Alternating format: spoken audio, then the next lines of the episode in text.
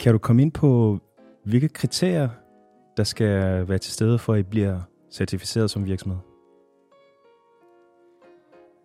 Ja, altså det er, jo, det er jo frivilligt, at vi har valgt at, at, at lave en verdensmålscertificering med, med BioVitas. Øhm, men men øh, det er klart, at selve, selve verdensmålscertificeringen kommer omkring alt i, i sådan en virksomhed som vores. Øh, Øh, så, så step 1 er, jamen det er frivilligt. Der er, ingen, der, der er ikke noget lovgivning, der kræver, at vi gør det her. Det er heller ikke sådan, at vores kunder kræver, at Alfix skal være verdensmålscertificeret. Det har vi selv valgt, og det er vi valgt, fordi vi har nogle kerneværdier, vi mener matcher det her med at tage ansvar.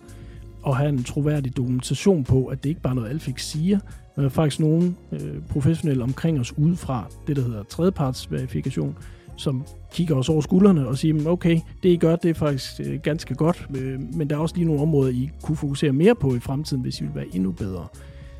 Men, men når du spørger til kriterier, så, så, så er man omkring alt fra, øh, det er jo både HR, altså internt i virksomheden, hvordan, øh, hvordan inkluderer man medarbejderne, hvordan informerer man medarbejderne, er det kun mig som direktør og medejer, som kender til det her, eller kender bestyrelsen, ledelsen, øh, alle medarbejderne, ved de, hvad det her det er, så vi arbejder sammen om det. Hele den der intern commitment forståelse er jo øh, super vigtig. Men så handler det også om at engagere sine leverandører, samarbejdspartnere, øh, og, og i høj grad også øh, frem i værdikæden ud mod kunderne. Så, så det er derfor, jeg egentlig kalder det sådan lidt holistisk øh, verdensmåls øh, kontekst.